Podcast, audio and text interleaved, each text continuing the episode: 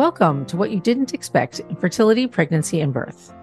How we think and feel about this enormous transition often lives in the gap between what we expected and what we actually experienced. This gap exists in part because of how we tend to talk about and portray these events on all kinds of media in a one dimensional way. Everything was amazing. But it's more often the case that there are beautiful things that happen and at the same time, really challenging things that happened. This show shares true experiences, both the easy parts and the difficult parts, and how we manage what we didn't expect. The intense things that can happen in the course of this transition can impact how you see yourself, how you see your partner, and how you parent. The better we understand what happened to us, the better we can manage all the things that follow. I'm your host, Paulette Kamenecka. I'm a writer and an economist and the mother of two girls, and I met many, many challenges in this process, none of which I expected. In today's episode, I finished my conversation with Melissa. We talk about how she manages the births of her two sons on the heels of a challenging reproductive journey. I also include the insights of a great therapist who specializes in reproductive trauma she talks about how attachment might be affected by trauma and how one might identify if they had a traumatic experience. And importantly, she shares that many of these challenges can be healed. We pick up this week's conversation where we left off. Melissa is in the midst of a C section for what turned out to be the birth of her first son. And so when I was getting contractions, his heartbeat kept dropping, and the doctor was sitting next to me um, looking at the monitor and he was a bit concerned. Um, at that time, I was having contractions. So I was on the gas and I was in a lot of pain. And he immediately called for an emergency C section. While I'm having contractions, he asked me to fill a sign. I remember I had to fill a sign while I was having contractions, while I was taking the gas pain. And I somehow signed this form. The doctor was talking to my husband, explaining the situation. And basically, I was having a C section within the next 30 minutes or so. And, you know, my baby was born, luckily, thank God, and pretty healthy. That's amazing. And, and, you know, there's always something you got to keep your eye on it, right? Because there's always something yeah. going on. So that sounds pretty fast. Did, does that mean that they put you under for the uh, C section or did they just give you an epidural or? Yeah, it was an epidural. So I was awake for the whole thing. Okay. Yeah. Okay, good. And your husband got to be in the room? Yep. Yeah. Um, he and was that a, yeah. Oh, that's lovely. And was that a joyous thing when they lift the baby over the curtain? Yeah, it was amazing. Like amazing thing. Yeah. I was actually looking back at photos the other day just thought like this was a blessing for me. It was just such a blessing. Yeah, I was so emotional. I remember I was so emotional when we be- went back to the room because my husband was staying uh, with my son during the whole process until I came out of recovery, basically. So he sort of wandered with my son up until then. And when I got to see him properly for the first time, you know, I was really, really emotional.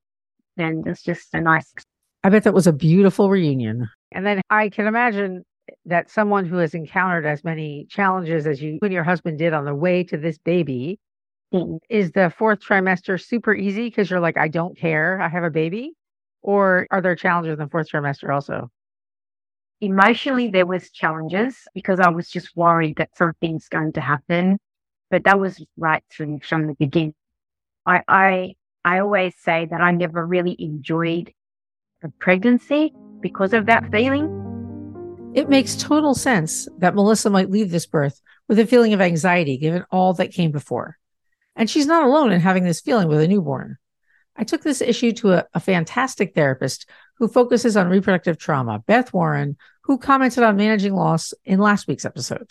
Melissa said that when her son was born, she was anxious about mm. him at all moments. And good Lord, how could you not be? Is there a way to unlink the influence of the traumatic things that happened from your present day experience? Yeah, you know, this is some of my favorite work to do. And I always want everyone to know that to your point, how could it not be? Yeah. Attachment and bonding can very much be impacted by losses, by reproductive trauma. And how could it not be? what you went through is going to still linger and show up in your parenting. It's almost like the lens of what you're seeing everything else through is, of course, going to show up in your parenting. So if you already feel in your body like there's something dangerous happening or that you need to be on edge, how could that not show up in the way that you're connecting with your baby? Then you are going to be much more hyper vigilant, hyper attuned and feel like, oh, what did that cry mean? That must mean something bad, or I have to prevent them from crying, or, you know, when did I last feed? And maybe doing those wet and dirty diaper logs and the feeding logs so religiously and feeling like you're beholden to those logs or whatever. Or vice versa. For some people who've experienced loss and reproductive trauma, they are not consciously, but um, kind of protecting their heart. And they might feel this bit of disconnect, or they might even feel a bit of resentment. Um, again, not consciously. And the important thing to know, and I love that you asked that, is this idea of all of this is continually changing. I always like to tell people bonding is a verb, meaning that it's an ongoing action, not like bonding is this one time event that happens when you have a baby. It actually continues to happen all through pregnancy and throughout being a parent. It's not a, a one time event that, oh, you've lost that window. It's done.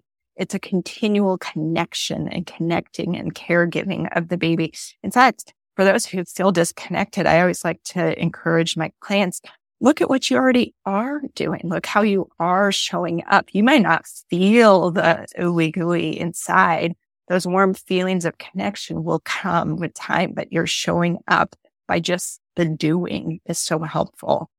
And so someone who is feeling that sense of the hypervigilance, the anxiety throughout pregnancy, we would already start working on that then or in the postpartum period. It's never too late.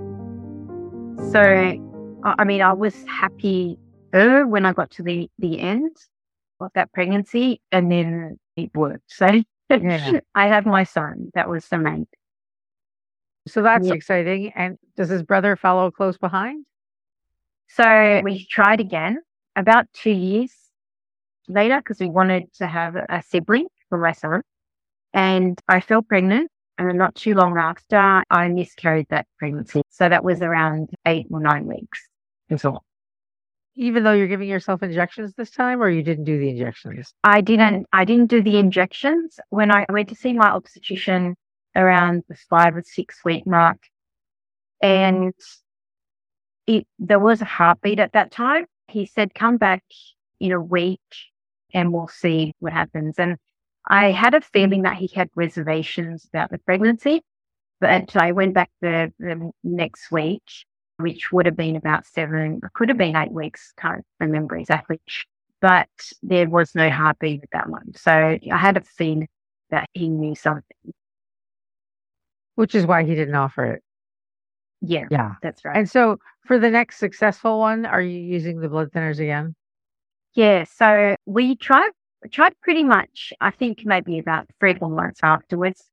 And I felt pregnant fairly quickly as well. And the doctor said to me, We will do the same treatments, but this time to try and hold the baby, we will at the six week mark, we will start doing progesterone. So from I think six weeks, four six weeks, I think, I was inserting um, progesterone as well as injecting myself with the same. This doesn't sound super comfortable. No, it wasn't, but I was doing it. I was doing it because, yeah, yeah, I had whatever works, right? At this point, that's right. Yeah, that's right. And what was that pregnancy like? So that pregnancy was really healthy as well. I was really blessed. I was thankful to my doctor because he offered that. And I mean, it was a very normal pregnancy again up until the end. And then what happened at the end? So around the same time, so 38 weeks and four days. I remember it was exactly the same time as my first son was born.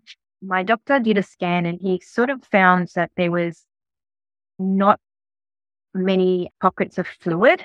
So that meant that the fluid was coming out somehow. And so the baby wasn't able to move around as much. So he asked me to go and get another scan done, which is a bit high level, and that came back the same. So that doctor that did the scan said there wasn't many bits of fluid. So does that mean there's not enough amniotic fluid? Is that what that means? That's right. Okay. Yeah, that's right. So I wasn't, yeah, I didn't have the fluid and there was a high risk that the baby could be stillborn as well. Or there could be problems having a natural birth. So the doctor said, you've got three options. You can wait, see what happens over the weekend. Or you could have a test done, which will sort of give you an idea of what I can't remember exactly what it was called, but it was a test to help see the actual the fluid in a blood test something and or have a cesarean.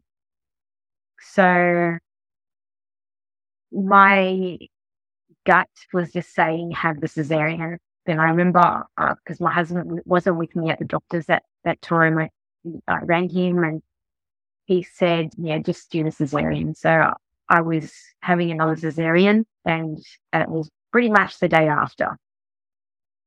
Good, good. That's what my money was on. Let's get this baby out. yeah, yeah, yeah. And, and, was that similar to the first one? No, because I knew I was going to have a cesarean. Okay. So I was planning, you know, it was planned basically. And I was prepared, prepared to have that cesarean. Okay, good. So they take yeah. out the excitement element of that. That's right. But then it's quick like the last one, and your husband cuts the cord. And yeah, yeah, yeah. It was like a, a normal cesarean, I suppose. Yeah. Well, that sounds lovely. And then how is that at home with the two littles? Yeah, I was busy. I think because I was breastfeeding, I was breastfeeding here. I think I got to about nine months and then I gave up, but I was really stressed with him because I had mastitis a lot when I was breastfeeding and it just it just got to a point where I just didn't want to do it anymore. Yeah. And I remember doing uh, breastfeeding for four months with my first son.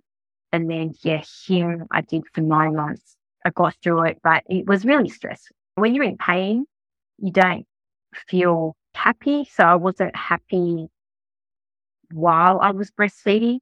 But then after I stopped, then it just made it so much easier to enjoy my babies a lot more. Wow. That's a great way to end this part of your story. You and your husband persevered through so many challenges and you were able to create the family you were hoping for. And I'm always really moved by stories like yours, in part because you used what you learned from your own experience to help other mothers who've experienced miscarriage. You wrote a book and put together a few anthologies that focus on loss and grief. Isn't that right?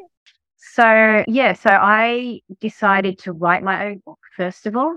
I I did a blog. It was my therapy throughout the whole pregnancy, really. And then after the blog, I wrote my memoir.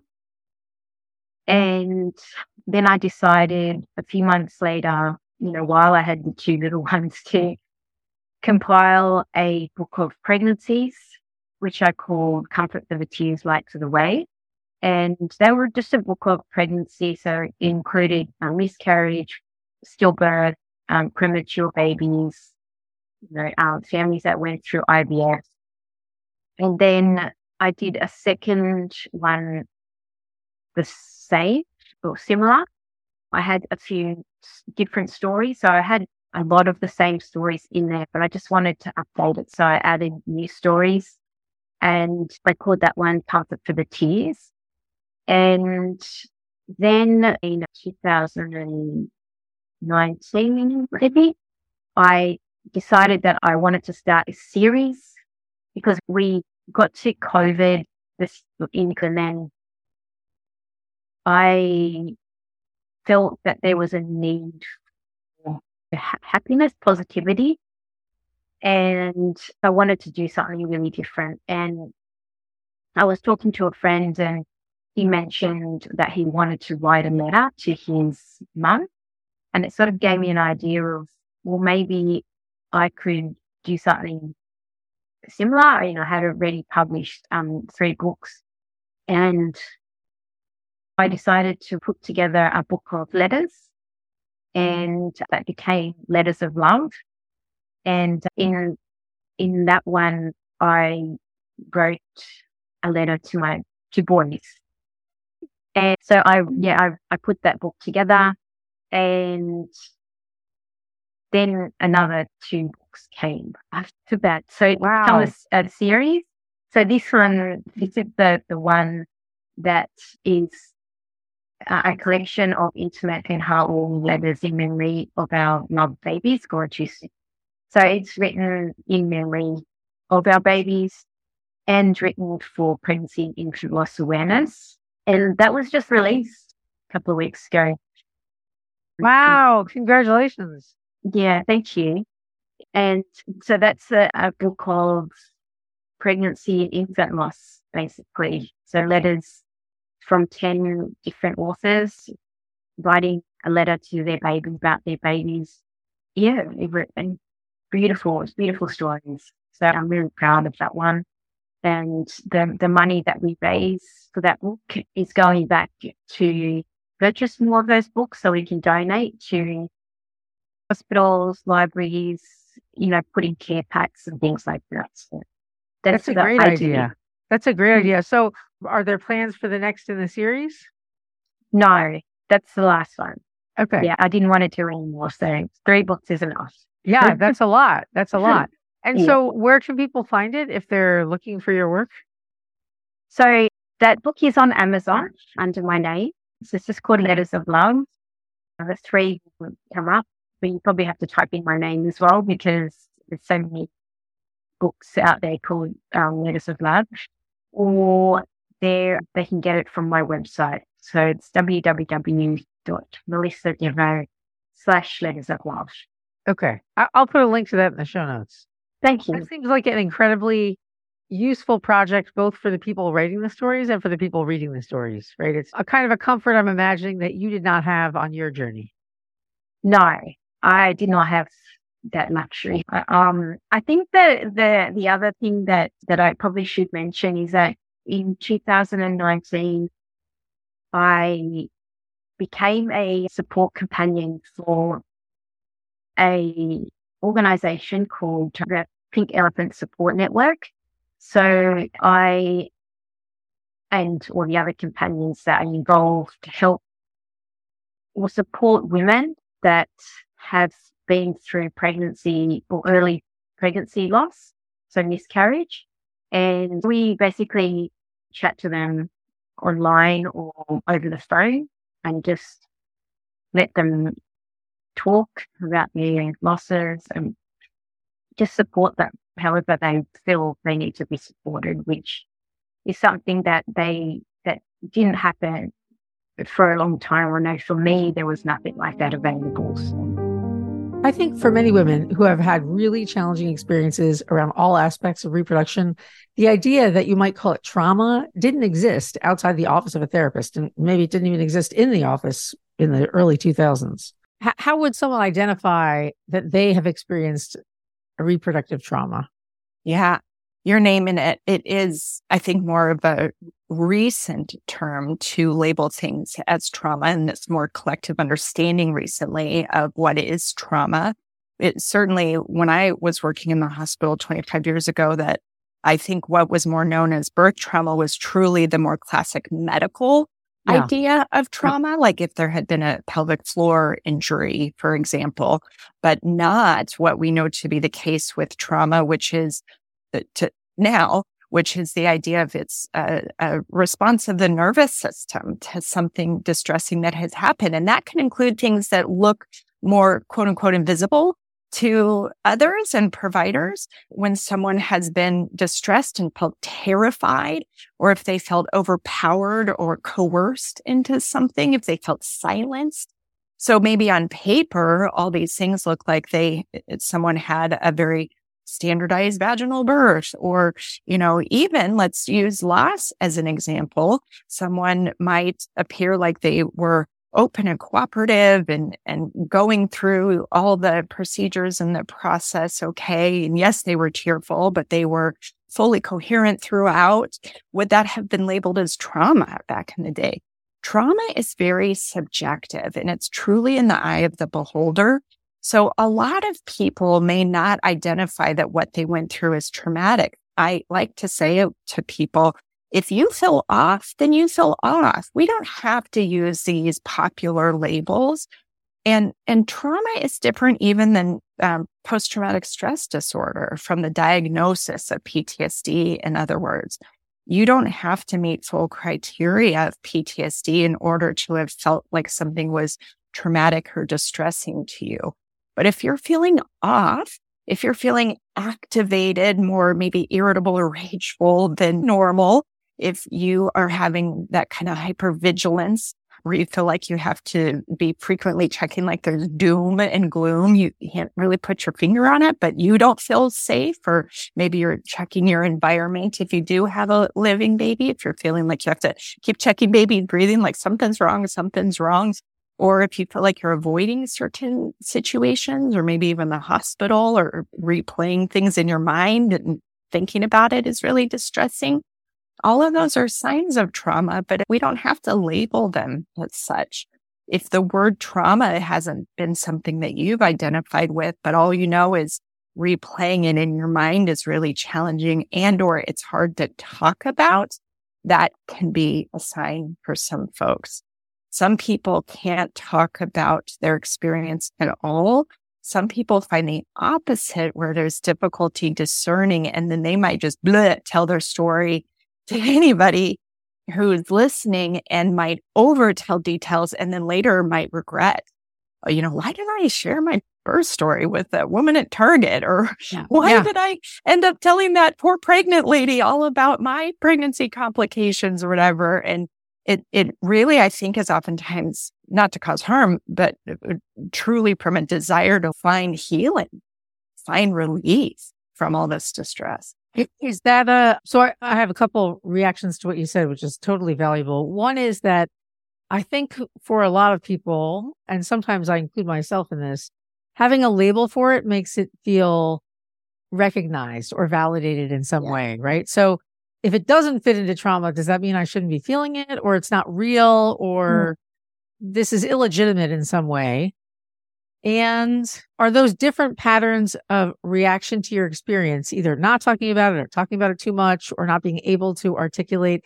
Is that a sign of a dysregulated nervous system or a nervous system that's, that has been shifted in the wrong way? Yeah, that's a really, all really valuable questions. Yes, for some, the labeling actually does provide benefit and reassurance of like, ah, this is what I've been feeling. And this is why I'm not crazy. I'm not weak. I'm not yep. too sensitive. You know, yep. all these horrible labels we give ourselves. Yep. It's instead this idea of actually what I went through was really hard. And even if I feel like I'm being dismissed, even if others are trying to tell me, but you're okay now, or what you went through was common or whatever, it can be reassuring to go, yeah, but it was traumatic to me. Yeah. And that's what's important. If it was traumatic to you, then it was traumatic, period. I, I want everyone to know that, that your trauma and your experience was very valid. It doesn't have to be that you had an emergency intervention. It doesn't have to be that you had physical damage or something horrific happen to you physically that can be seen by the naked eye of someone else. If it was traumatic to you, then it was traumatic, period. And it does connect with this question you asked about a dysregulated nervous system. That is what trauma is. Is a trauma response is a nervous system response to something distress that has happened.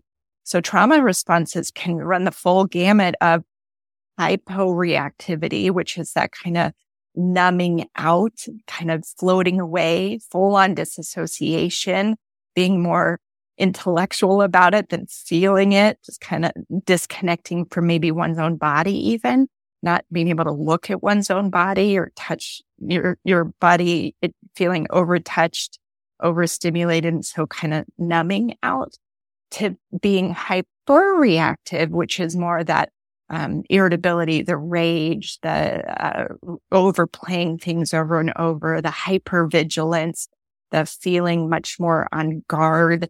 And it's people kind of describing it's like the volume has been turned up in their life. Just everything feels more intense and reactive. So oh. those are all nervous system responses.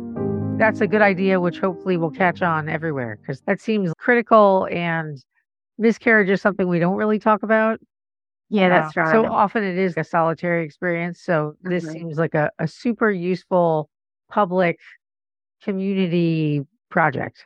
It is. It is. I mean, anybody through, you know, over the world or, through the world can uh, actually go onto the website and chat. So they can actually go and, and chat on the days that it's open.